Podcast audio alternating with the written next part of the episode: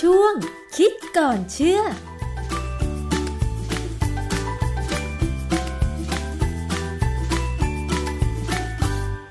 พบกันในช่วงคิดก่อนเชื่อกับดรแก้วกังสดานอำไพนักพิษวิทยากับดิฉันชนาทิพไพรพงษ์เช่นเคยนะคะ พูดถึงไก่ทอดค่ะคุณผู้ฟัง หลายคนชอบกินนะคะ ดิฉันเองก็นานๆกินทีค่ะ แต่ว่ามันมีข้อมูลจากหนังสือเล่มหนึ่ง ชื่อว่าอาหารอันตรายจานต่างๆ ที่คนไทยไม่ควรกิน ซึ่งก็ดูเหมือนว่าจะเป็นข้อมูลที่ดี แต่ว่ามันจะถูกต้องทั้งหมดหรือเปล่า อยู่บนหลักฐานทางวิชาการ ทางด้านโภชนาการที่นักวิชาการยอมรับหรือไม่ มีงานวิจัยอะไรมารองรับนะคะ ซึ่งตรงนี้ต้องมาถามกับอาจารย์แก้วค่ะ เรื่องของไก่ทอดเนี่ยนะคะ มันจะเป็นไปตามหนังสือเล่มนี้เขียนไว้ไหม เช่น เรากินไก่ทอดบ่อยแค่ไหน ถึงจะเรียกได้ว่าจะได้รับไขมันเกิน แล้วงานวิจัยอะไรที่มาสนับสนุนรองรับหรือไม่ต้องไปถามอาจารย์แก้วคะอาจารย์คะไก่ทอดนี่กินมากไม่ดีจริงหรือเปล่าคะ ไก่ทอดเนี่ยเป็นแหล่งของโปรตีนที่ดีนะ แต่ว่ากินมากมันก็ต้องกินน้ำมันเยอะ เพราะว่าเวลาเขาทอดไก่เนี่ย มันมักจะอมน้ำมัน โดยเฉพาะไก่ที่ชุบแป้ง หรือว่ามีขนมปังเกิดขนมปังเนี่ย ไปพอกไว้ก่อนทอดเนี่ย ซึ่งมันทำให้ดูอร่อยดูสวยนะ ค่ะ แล้วรสชาติก็ดีกลิ่นก็ดีแหละแต่ว่าน้ำมันจะเยอะนะ อืม แต่คราวนี้หนังสือเล่มหนึ่งที่เรากำลังมองอยู่เนี่ยก็คือว่าเขาบอกว่ามีสารปนเปื้อนประเภทสารอลูมิเนียมในไก่ทอด ซึ่งผมงงนะ อือฮึ ผมนึกไม่ออกเหมือนกันว่าสารอลูมิเนียมอะไรไปอยู่ในไก่ทอด ค่ะ เพราะว่าเวลาเราพูดถึงไอ้เจ้าพวกพูดอดิทีที่มีอลูมิเนียมและองค์ประกอบเนี่ย มันไม่เคยมาเกี่ยวกับไก่ทอด อืม ฟูดเอดิทีฟที่มีอลูมิเนียมเนี่ย มันมักจะเป็นพวกสารตัวอื่นนะ คือเวลาเราพูดถึงอลูมิเนียมในยสิ่งที่เรากลัวก็คือ ใช่มันมีปัญหาเกี่ยวกับสมองอย่างที่หนังสือเขาว่า แต่เวลาผมไปผมไปดูบัญชีรายชื่อของฟูดเอดิทีฟหรือสารเจือปนอาหาร ที่ออยอนุมัติให้ใช้เนี่ย มันไม่มีตัวไหนที่จะมาอยู่ในแกงทอดนะก็เพราะฉะนั้นคงต้องหาข้อมูลต่อไปว่ามันมีจริงหรือเปล่า ค่ะ แต่ว่าเขามักจะพูดถึงไก่ทอดในแง่ของว่ามันมีผงชูรสเพราะส่วนใหญ่ธรรมชาติและเวลาเราปรุงอาหารและก็ตามเนี่ย ถ้าเราใช้เนื้อสัตว์ที่ซื้อจากซุปเปอร์มาร์เก็ตหรือซื้อจากที่ที่แช่แข็งเนี่ยนะรสชาติมันจะแย่ลง ค่ะ บางครั้งก็มีการใช้ผงชูรสเหมือนกัน อ๋อ แต่งรสชาติให้มันดีขึ้น ค่ะ นะฮะคือมันเป็นธรรมชาติ แต่ว่าถ้าเราใส่ในปริมาณที่พอสมควรคือผงชูรสเนี่ยอย่างที่ที่เราพูดถึงเนี่ยคือโมโนโซเดียมกลูตาเมตเนี่ย คนโบราณเนี่ยเขาใช้เท่ากับคือรู้จักที่เขาใช้สำหรับแค่หูไหม อืมรู้จักค่ะคัตเติลบัต เล็ก ไม่ไม่ใช่คัตเติลบัตใช่ไหมคะ ๆ ไม่ใช่ฮะเป็นเป็นเป็น อ๋อ เป็นอลูมิเนียมหรือเป็น เป็นเหล็กแล้วก็ทำเป็นแง่งเล็ก เหมือนกับช้อนอ่ะ ค่ะ ช้อนแค่หูเนี่ย จริงๆเนี่ยเขาให้ใช้ขนาดนั้นแหละกับหม้อ โอ้ กับแกงหนึ่งหม้อ ๆ ค่ะ ไม่ได้ใช้เยอะ ค่ะ ผงชูรสเนี่ย มันเป็นตัวไปกระตุ้นให้ระบบประสาทที่ลิ้นเนี่ยทำงานดีขึ้นเท่านั้นเอง ค่ะ มันไม่ได้เป็นตัวทำให้อร่อยอะไรเลย อือฮึ มันไปกระตุ้นระบบประสาทให้ทำงานดีขึ้นให้เหมือนกับ รับรส ไวขึ้นนั่นเอง ได้มากขึ้น เออว่ารับรสอะไรได้ดีขึ้นนั่นเองก็จะทำให้อร่อย ค่ะ นี่ผงชูรสเนี่ย โดยตัวมันเองแล้วนะถ้าใช้ปริมาณไม่มากเนี่ย มันไม่มีอันตราย เพราะมันก็คือสารชนิดเดียวกันกับที่อยู่ในเลือดของเรา ค่ะ เรามีโมเรามีกลูตาเมตอยู่ในเลือดอยู่แล้วนะฮะ อืม เพียงแต่ว่าปัญหาของมุกชูรสคือ ถ้ามันอยู่ในอาหารปิ้งย่างลมควันหรือในไก่ทอดเนี่ย ถ้าใช้ความร้อนสูงเกิน 200 กว่าขึ้นไปเนี่ยมันอาจจะเปลี่ยนไปเป็นสารก่อมะเร็งได้ อ๋อ ค่ะ เพราะฉะนั้นถ้าเราใช้น้อยๆไม่มากนักเนี่ย มันก็ไม่ค่อยมีปัญหาอะไรหรอกเพราะว่าถึงสารก่อมะเร็งที่เกิดขึ้นมาเนี่ยถ้าเป็นปริมาณน้อยๆร่างกายก็ทำลายได้ ค่ะ นฮก็เพราะฉะนั้นแต่ว่าจริง ๆ แล้วคือสิ่งที่เรากังวลคือว่ากินไก่ทอดเนี่ยมันเป็นเรื่องของพลังงานที่อยู่ในนั้น ค่ะ มันมีบทความอันหนึ่งในเว็บไซต์หลายเว็บไซต์เลยที่เขาพูดถึงว่าการกินไก่ทอดเป็นประจำนั้น เพิ่มความเสี่ยงต่อการตายที่เร็วกว่าควรนะ ค่ะ ร้อยละสิบสามนะครับว่าตายเร็วขึ้น อื ใช่ไหมฮะ คืออันเนี้ยมันเป็นงานวิจัยจริง ๆ มันมาจากงานวิจัยที่เขาตีพิมพ์ในวารสาร BNJ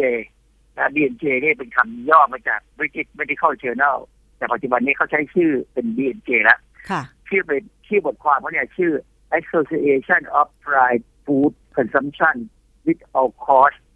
Cardiovascular and Cancer Mortality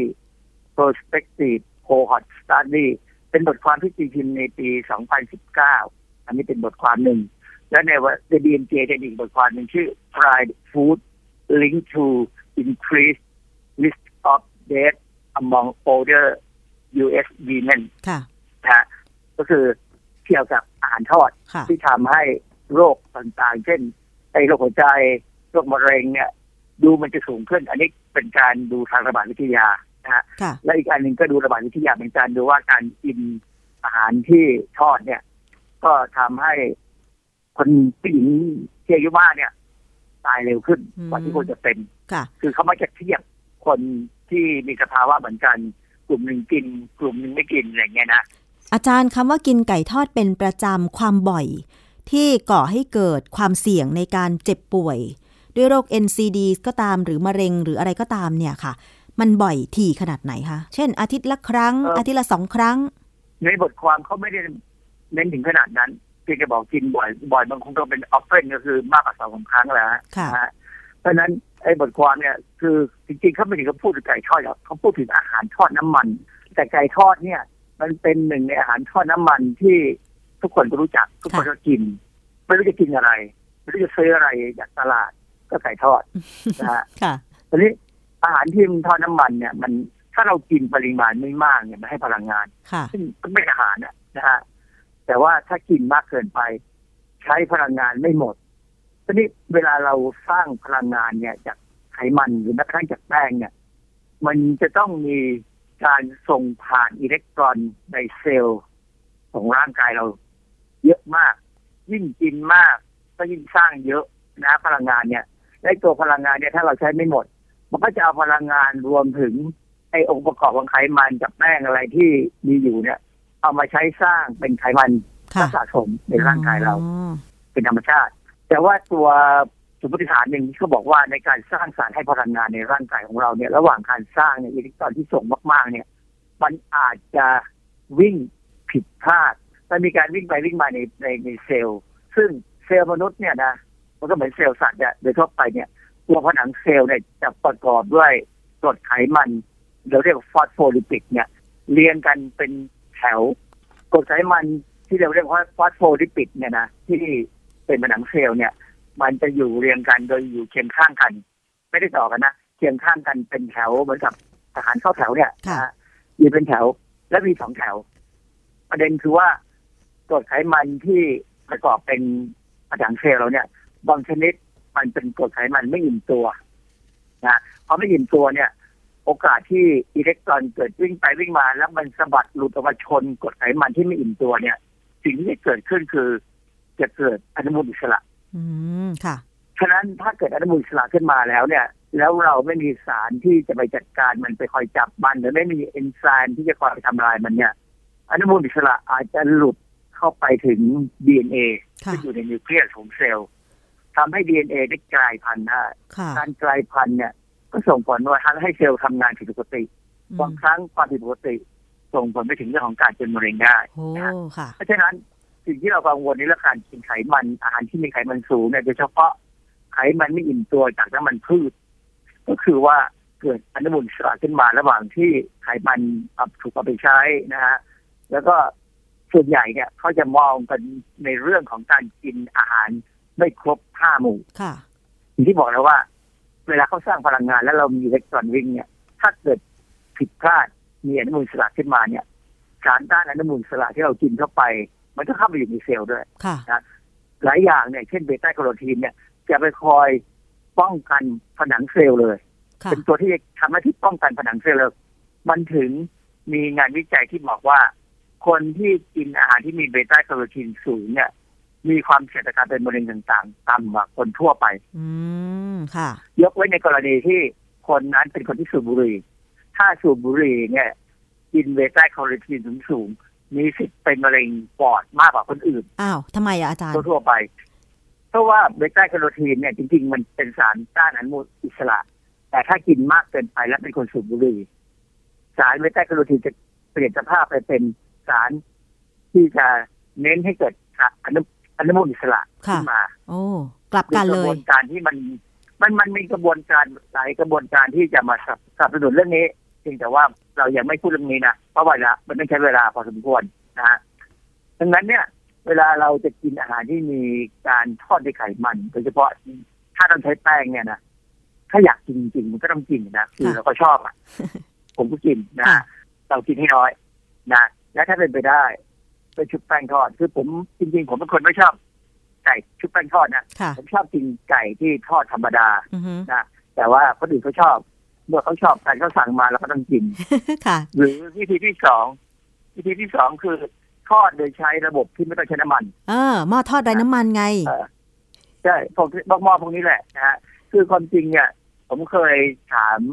ลูกสาวเนี่ยว่าไอ้หม้อนี่มันเป็นยังไงเขาก็บอกว่ามันก็ไม่ต่างจากเตากลิ้งหรอก อือฮึ เตากลิ้งนี่เป็นเตาเล็กๆที่ใช้อบใช้ย่างซึ่งย่างเนี่ยนะ ค่ะ เพียงแต่ว่ามันมีลมลมช่วย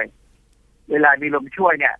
โอกาสที่ความร้อนจะเข้าไปถึงได้อย่างทั่วถึงและรวดเร็วเนี่ย มันทำให้กะทำให้เนื้อสัตว์เนี่ย สุก โดยเฉพาะไก่เนี่ยไก่มันมีหนังนะ ค่ะ มันก็จะกรอบขึ้น อืม ใช่ เพราะว่ามัน ก็ สลัดน้ำมันออกไปอาจารย์ เพราะฉะนั้นไอ้เตาเนี่ย มันก็จะเป็นตัวที่ช่วยให้ได้อาหารที่ ก็อร่อยเกือบเหมือนไก่ทอดน้ำมัน ไม่ใช่เกือบเหมือนอาจารย์ ครับ ดิฉันทดลองแล้วใช้ ดีกว่าก็ได้มั้ง หม้อทอดไร้น้ำมันทอดไก่ คือมันโอเคมาก ๆ เลยอะค่ะ อาจารย์เหมือนเลยอะ คือผมอาจจะเคยกินนะแต่ผมไม่ได้สนใจคือผมก็กินไปตามเรื่องตามราวอะนะแต่ว่าลูกสาวก็บอกว่ามันก็มันก็ดีอะนะถ้าเราใช้หม้อทอดไร้น้ำมันในพวกนี้นะมันก็เพิ่มเงินอีกนิดนึงในการซื้อหม้อแล้วเราก็ใช้ไปขึ้นอยู่ว่ายี่ห้อนั้นเป็นยี่ห้อที่ทนหรือไม่ทนเท่านั้นเอง อืม นะ ค่ะ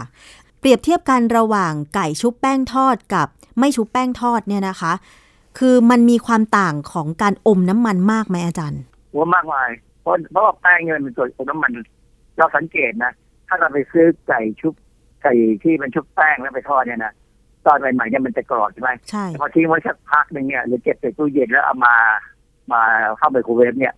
แป้งนี่จะเห็นมีน้ำมันออกมาเลย แล้วมันจะจะหนึบ อือ ๆ ฮึ เพราะว่าเป็นหนึบๆของ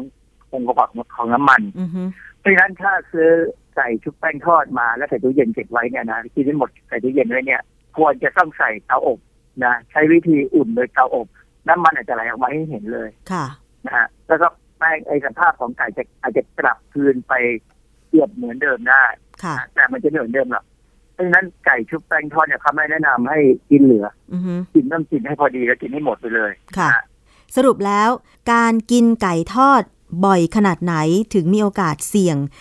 ในการที่จะเจ็บป่วยตามมาคะอาจารย์ เออมันแล้วแต่คนนะ อือฮึ แล้วแต่คนแล้วแต่พฤติกรรมของแต่ละคนที่ว่าถ้าเป็นคนออกกำลังกายเนี่ยมันก็อาจจะกินได้ไม่ได้เยอะกว่าคนที่ไม่ออกกำลังกาย เพราะคนออกกำลังกายเนี่ย เราใช้พลังงานสูงกว่าหนึ่งสองขึ้นอยู่กับองค์ประกอบของอาหารที่เรากินเช่นถ้าเรากินไก่ชุบแป้งทอด กับส้มตำเนี่ย อือฮึ เพราะว่ามันก็น่าจะโอเคนะไม่น่าไม่น่าจะมีปัญหาอะไรเพียงแต่ว่า อย่ากินมากเกินไปอย่ากินจนเป็นเหมือนกับว่ากินเฉพาะไก่ชุบแป้งทอดกับข้าวเหนียวอย่างเงี้ย อนาคตไม่ดีแน่นะฮะเพราะฉะนั้นถ้ากินไก่ชุบแป้งทอด ถ้าเอาน้ำมันออกได้ หรือเลาะใครมีใครจะเลาะแป้งทิ้งไหม มี คงไม่มี มี ค ค่ะ งไม่มี ดิฉันนี่แหละ ถ้ามีก็ดีนะ แต่ว่าถ้าไม่มีเนี่ยเมื่อความว่าทุกครั้งที่เรากินไก่ชุบแป้งทอดเนี่ยพลังงานมันสูงแน่ ค่ะ ๆก็ต้องจำกัดปริมาณให้ได้นะฮะถ้าจำกัดไม่ได้เนี่ย มันจะมีปัญหา แล้วพยายามกินผักผลไม้ตามเข้าไป บางครั้งเนี่ย ที่บ้านเราเราไม่ได้มีส้มตำทุกวันผมก็กินผักอื่นตามไปเลยกินผลไม้กินมะม่วง กินแอปเปิ้ลตามไป อย่างที่ผมเคยพยายามพูดตลอดเวลาแล้วว่า พยายามกินผักผลไม้ให้ได้เป็นครึ่งหนึ่งของอาหารที่กินเข้าไปหรือเท่าตัวเลยยิ่งยิ่งดีนะ ค่ะ ครึ่งหนึ่งของจานครึ่งหนึ่งของจานเนี่ยหมายความว่าผักผลไม้นั้นเท่ากับอาหารเนื้อสัตว์กับแป้งที่เรากินเข้าไป ค่ะ ซึ่งถ้าทำได้อย่างนี้เนี่ย ความเสี่ยงจะต่ำลง ค